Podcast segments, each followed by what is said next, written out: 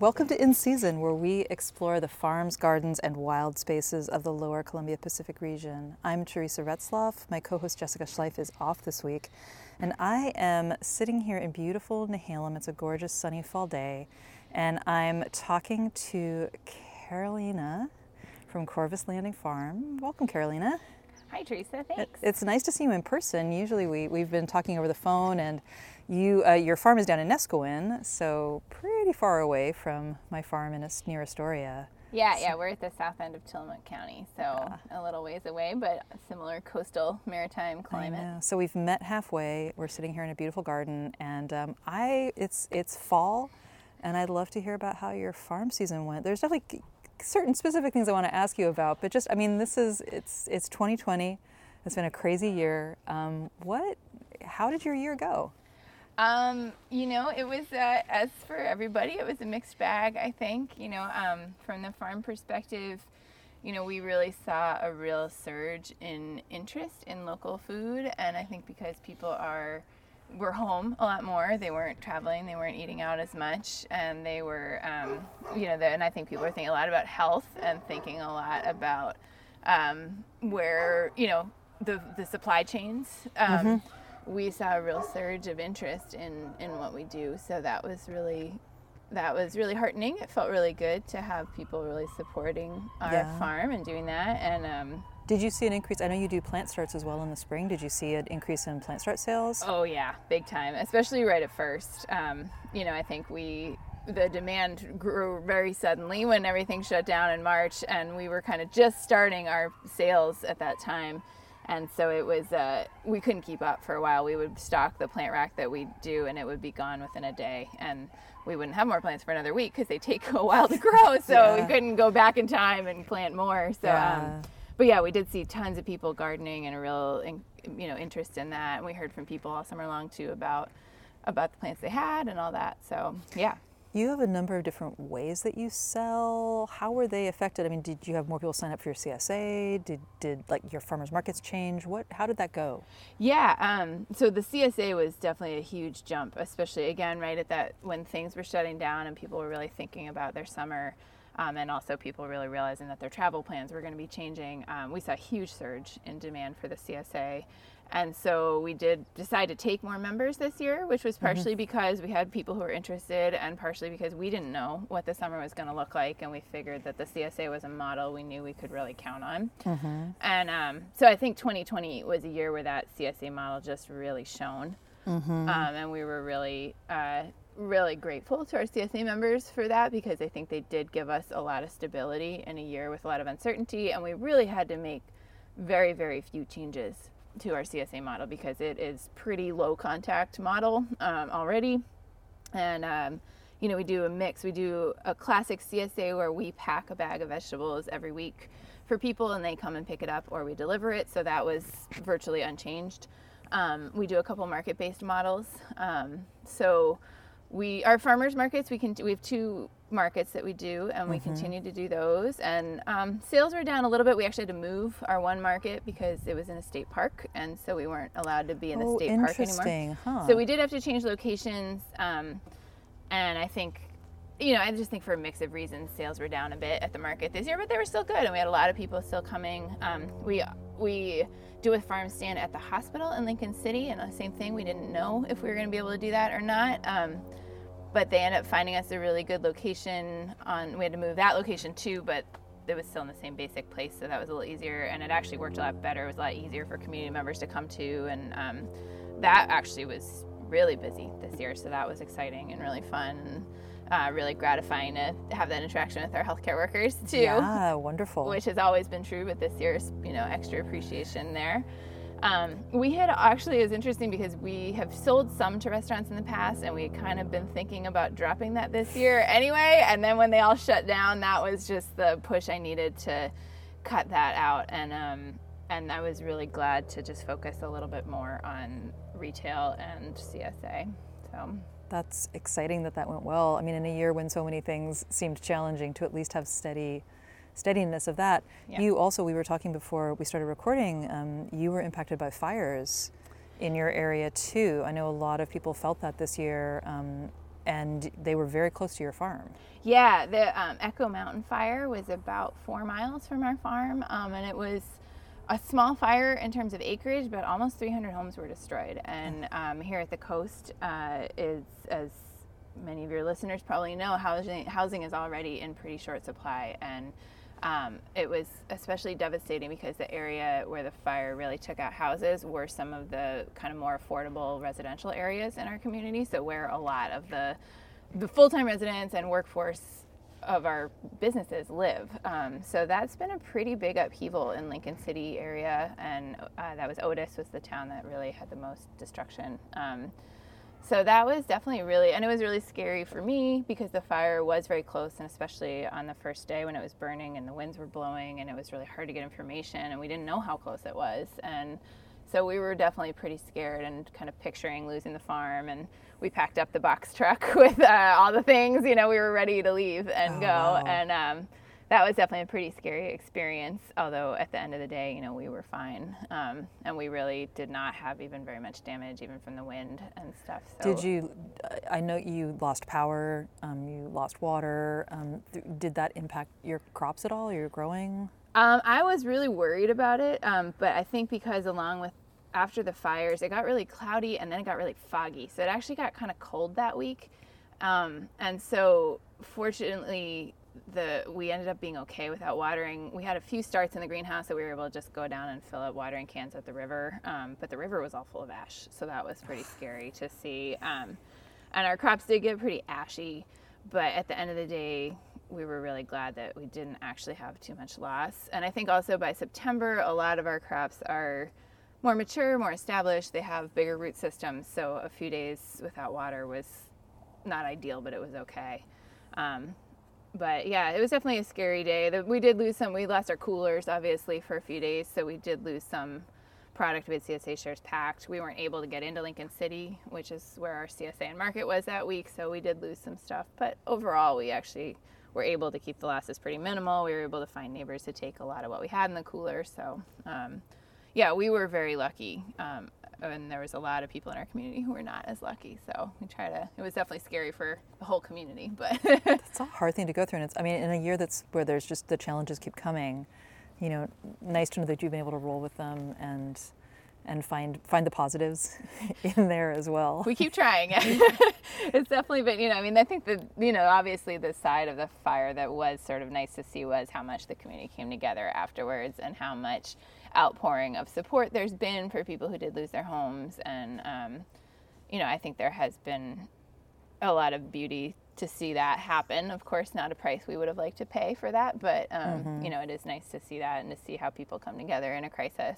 Yeah, and you challenge know, think, can be so interesting in what it brings out in us. Yeah, and I think with the pandemic, we've, you know on the farm just really seeing that too. People wanting to support small business and wanting to you know thinking about the community and thinking about how mm-hmm. can we keep our community healthy and strong and um, you know and i think that has been really nice to see where people who are able to i think are you know taking extra steps to try and help out their neighbors right now so have you you've had to make changes this year you know small and big mm-hmm. to adapt um, you know other than just the knowing now that you just aren't going to sell to restaurants anymore are there other changes or, or things that you learned this year that you know maybe you weren't expecting but it's, it's allowed you to the freedom to kind of say yeah, I think I want to do more of that or less of that or, you know, kind of reevaluate. I feel like so many of us are taking stock this year.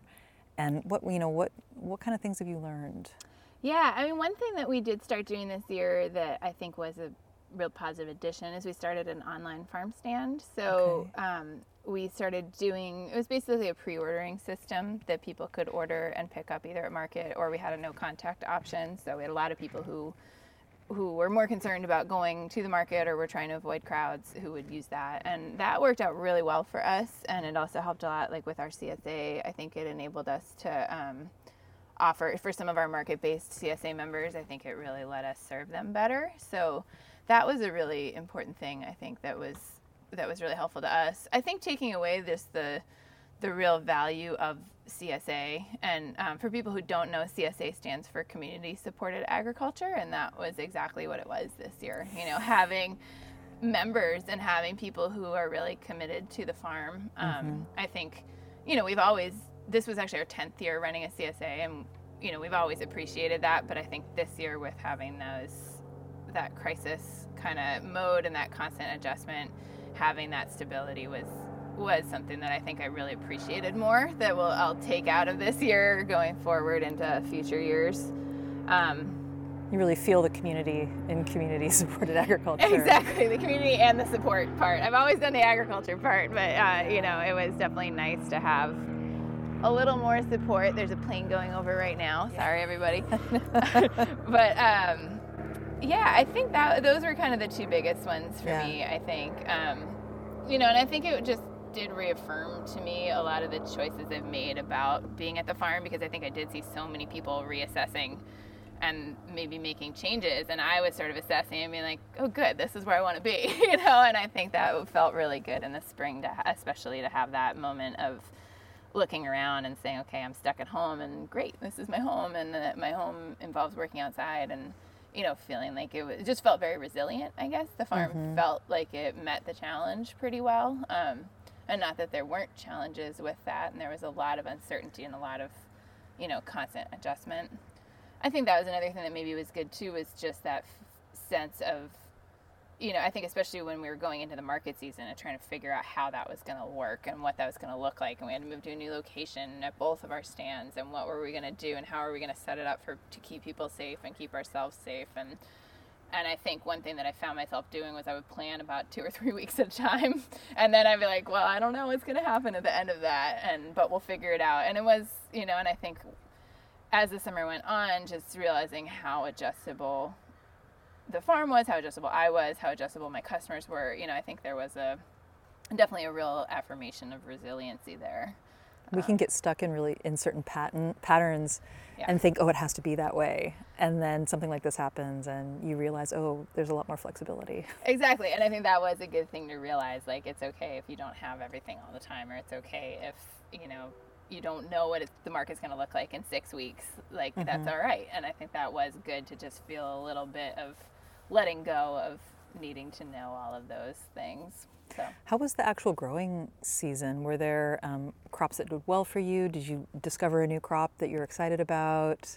You know, things that you um, are learning. I know we've talked in the past. I def- definitely wanted to ask you about um, how your experiments with no-till growing is going, and maybe talk a little bit about what that is and why you're interested in it? yeah, um, this year was, I'd say it was a moderate growing year. Um, spring, we had a lot of cool, wet weather that stretched pretty late in the spring that did provide some challenges going into the season. Um, so we had a bit of a rough, some rough crops in the spring and we didn't have the best pollination on our fruit trees and you know we had a few things like that that were a bit challenging but then once the summer got going it was a pretty good growing season um, we had a few new varieties that we were really happy with um, I don't know if I grew any new crops. I had a few new flowers that I grew that I was also really happy with. So we had like a new eggplant variety that I love called Anina. That's a stripy purple eggplant Ooh. that just really uh, did really well for us this year. And um, yeah, I tried some new lettuces that I was really happy with. So you know, kind of little stuff mostly. Do you um, allow yourself a bit of like to experiment each year with some new things? Because yeah. we can get real stuck in like, I know this grows well for me. I'm just going to keep growing this, but there's always so many new things coming out every year. Yeah, I tend to, at this point, especially with the vegetables, I tend to just kind of go with what I know. Um, unless, like, the Anina eggplant variety was actually recommended to me by our mutual friend Kelly from Spring Up Farm. Mm-hmm. So that was one, I think it was, you know, so sometimes I'll get a recommendation from people. Or sometimes there's something like, like with lettuce this year, I just felt like my lettuce program wasn't working that well. So I made a bunch of changes to it and I ended up finding some that I was really happy with and um, so I think there was some amount of you know so I think there is often if something's working well for me I tend to just stick with it and not rock the boat. Like our tomatoes we kind of have the varieties we grow and that's just what we do now because we've got some ones that work for us and we've got enough to do there.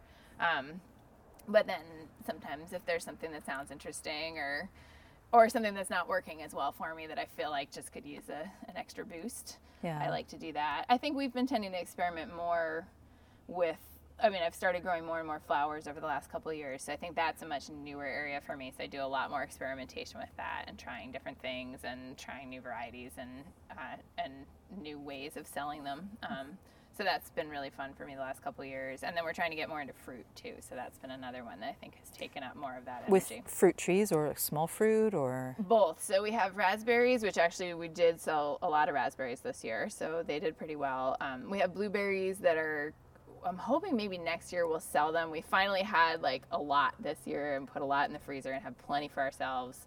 And we can eat a lot of berries, so that's a that's a significant that's amount plus, of berries. Yeah. So, um, and then our fruit trees, we planted about a, a 60 tree orchard last spring, so that was in 2019. And um, so we got a few apples off it this year. They're young trees, obviously. So are they I'm mostly hoping... apples or other fruits? It's uh, over half apples, and then about a dozen plums, and a few pears, and a few cherries.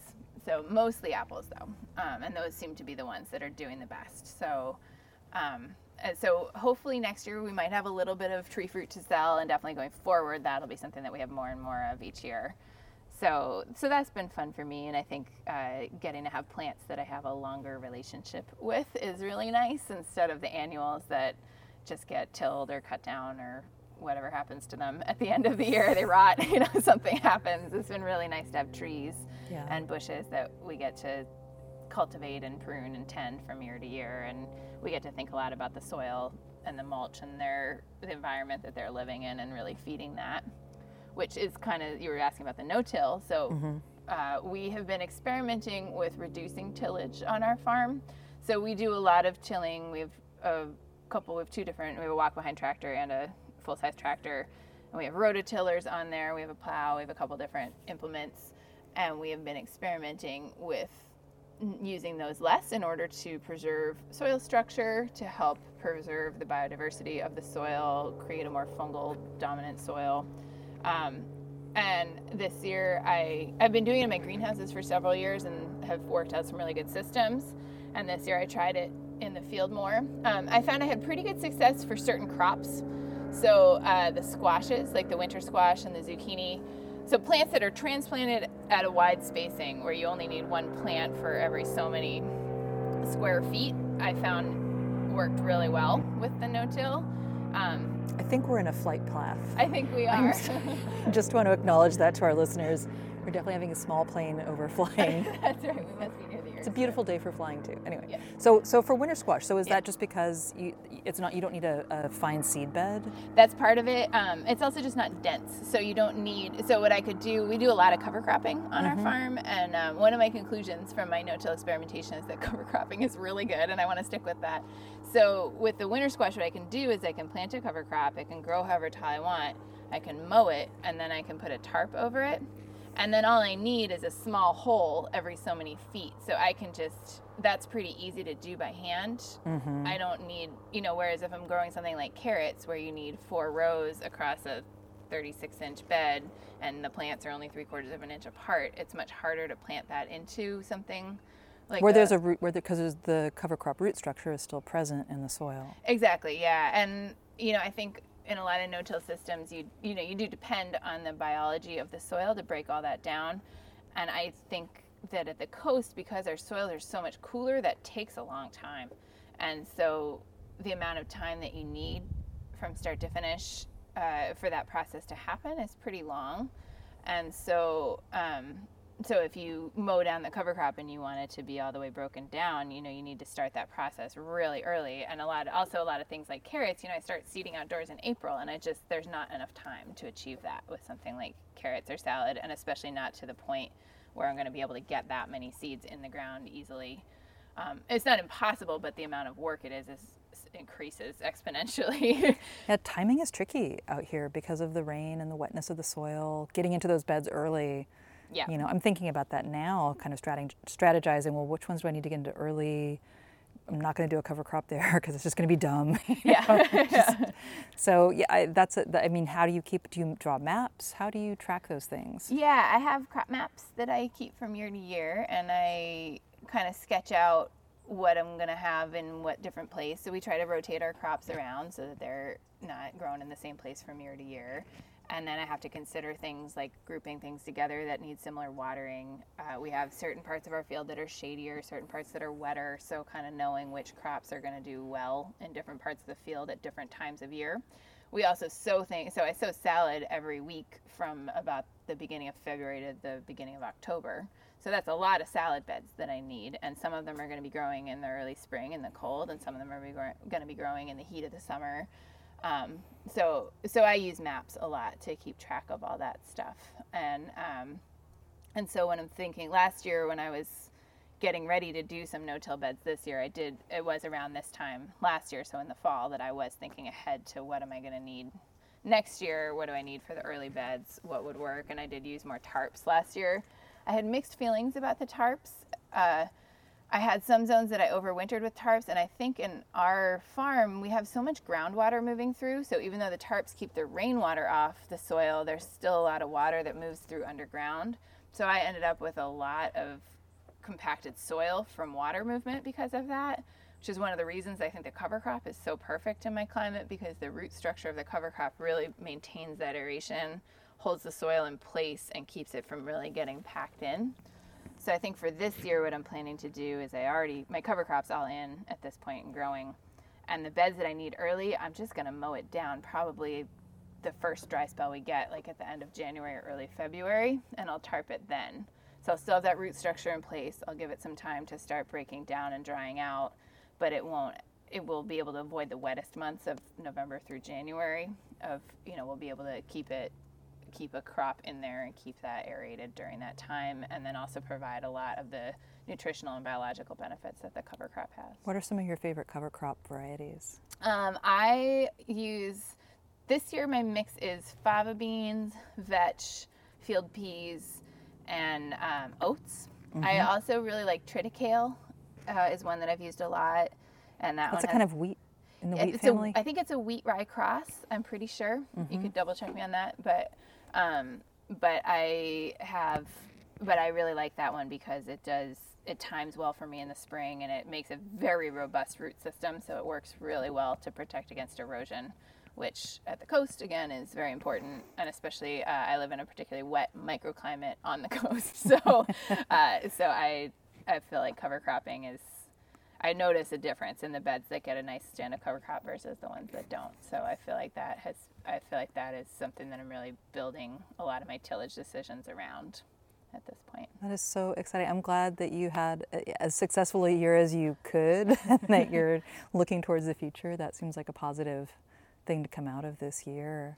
Um, I, before we wrap things up completely, I, I want to make sure that people know how to find you if they're interested. And I also want to say that, I mean, you do grow beautiful flowers. And you have a wonderful um, uh, cut flower program. Uh, people can buy flowers at markets, but also for people who are interested in, in DIY events, you sell flowers by the bucket, I believe.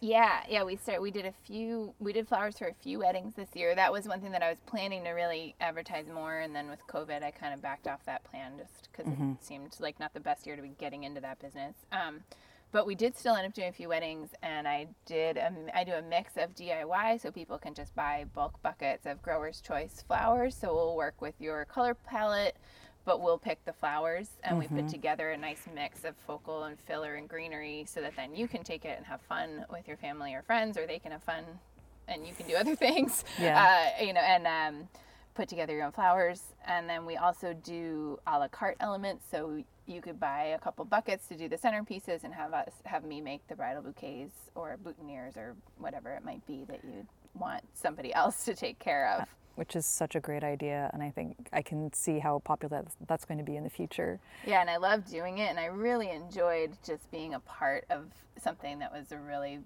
some people were just really excited. People are planning their wedding and they're thinking about all this vision and creativity. And I really mm-hmm. enjoyed being able to provide something, especially the DIY. I liked being able to provide them with flowers that then they could go and have this really beautiful experience with and have that be a part of this really special event in their life.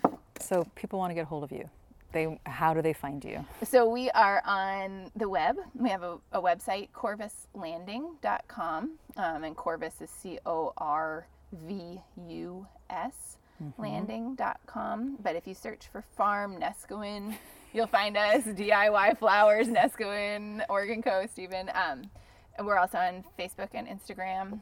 Yeah. And um, that's probably the simplest way to find us, or come to the Neskowin Farmers Market next summer. And when does the Farmers Market run?